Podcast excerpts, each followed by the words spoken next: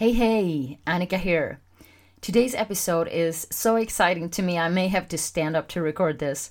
You know when you, you feel so excited, you just have to you just have to move. Today's episode is you have to jump to be successful. If you haven't heard Steve Harvey's motivational video on YouTube, you got to jump to be successful. Make sure you listen to it. It is one of my absolute favorites. Every time I listen to it, my wings grow bigger. I don't even need a parachute anymore because when your wings grow out and you learn to fly, you just don't need it. So, Steve Harvey says you got to jump to be successful. Jump and grow your wings on the way down. It means you have to start before you're ready. Most normal humans who want to succeed with a particular project have a certain need to feel ready before they start, or at least ready enough or it will be too much of a risk, and we don't like risk, do we? If you have a project, a dream of something you want to do or start doing, hey, maybe you want to start a podcast. Whatever the project is, I hope you find today's episode inspiring and encouraging. You know what? I hope for more actually. I hope that it inspires you to take that jump and start your project. I'm not ready yet, say most people. And like I said in episode 3, where we talked about done is better than perfect, most people bring their dreams and aspirations with them to the grave because they never got ready to start. They didn't feel confident enough to kick off that project. Their graveyard value is incredibly high, but their living the dream value is very low. Like my client and friend Arnold said, ouch. Let's take this podcast as an example to talk about something concrete. I already shared that I have carried in my heart the desire to do this for several years. Then on May 18, just like that, I said, I'm starting my podcast. And I launched it less than 24 hours later on May 19th, my birthday, the first episode recorded and shared with the world no preparations, no editorial calendar, no logos, no nothing. Nothing. Just a very strong desire to do it. I jumped. I jumped in a totally crazy way from high up with crazy side wind and no parachute. Over the past two weeks, in the process of learning about how to run a successful podcast, in one of the several, several email courses I enrolled in, I got a message that said, most people jump right into buying equipment and record without planning out the basics, and they inve- inevitably give up. I had already bought my Blue Yeti, the lovely microphone that I use when recording videos for my online coaching program, You Own Your Life, and interviews for virtual summits and things like that. But for the second part, very true. I dove right into recording without having a clue about the basics. And then again, the last part of that email is just so very wrong. I will not give up or stop this podcast. It is the most exciting, fulfilling, and wonderful thing I have ever done. It can only be beat by my dream to host my own TV show.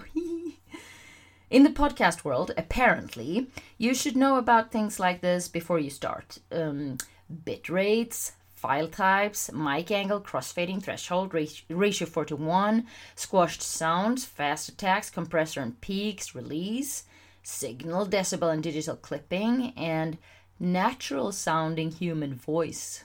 That last one, I think I know. I think I know what it is. I think.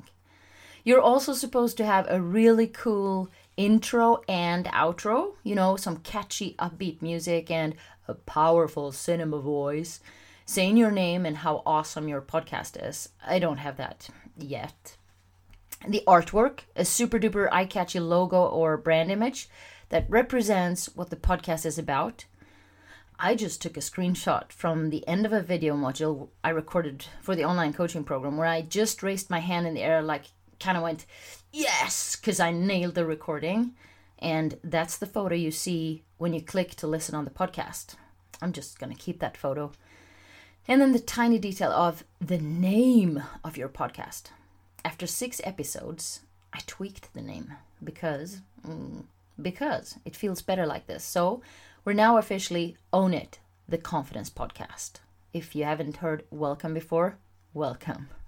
This is episode 14, and I don't know when, But soon there will be a really cool intro and an equally cool outro. And I'm very excited about that.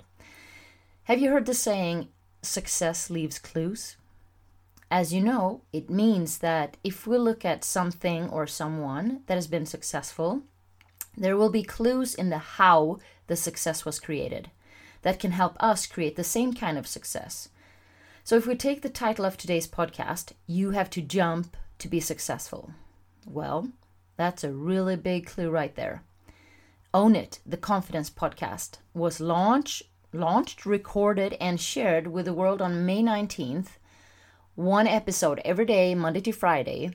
And after only two weeks, we've hit over 760 downloads, received almost 20 five star reviews, and loads and loads of fantastic feedback and comments on social media. Thank you to every single one of you who's communicating with me.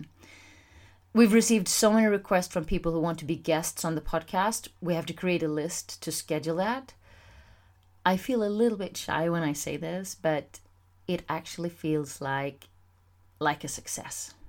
I jumped and I love what came from that. What I love more than everything is the feedback I'm receiving from you guys. Please keep it coming and please keep writing me what you want us to talk about. If you want to be successful, what is the first thing you have to do besides knowing what it is you want to do?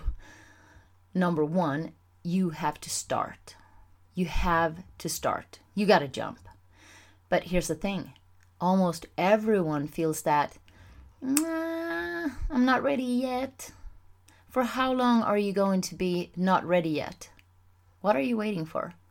What exactly is it you need to get to the point where you feel, now I'm ready?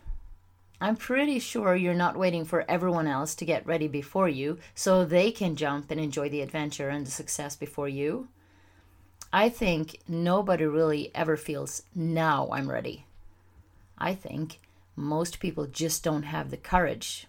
And I'm sorry for saying that, but I really think that's what it is. I've often been told, ah, it's so easy for you, Annika, because you have so much courage. Okay, okay. So you think I was born with a higher dose of courage? Not the case. Not at all. That's actually very unfair thing. That's a very unfair thing to say. I'll tell you why. In case you're not starting your dream because you you think it's easier for others because they have more courage than you.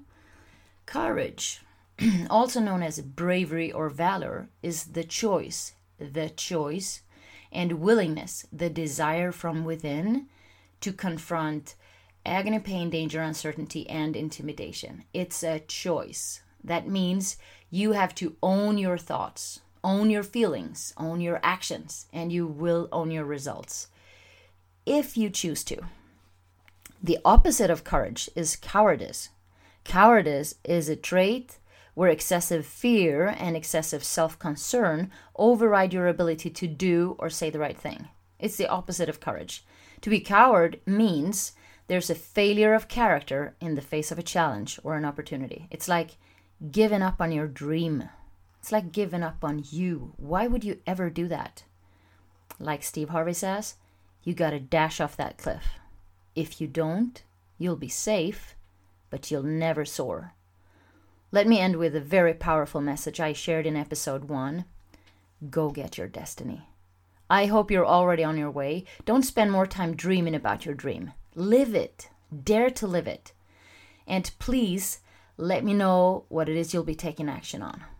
Thank you for listening.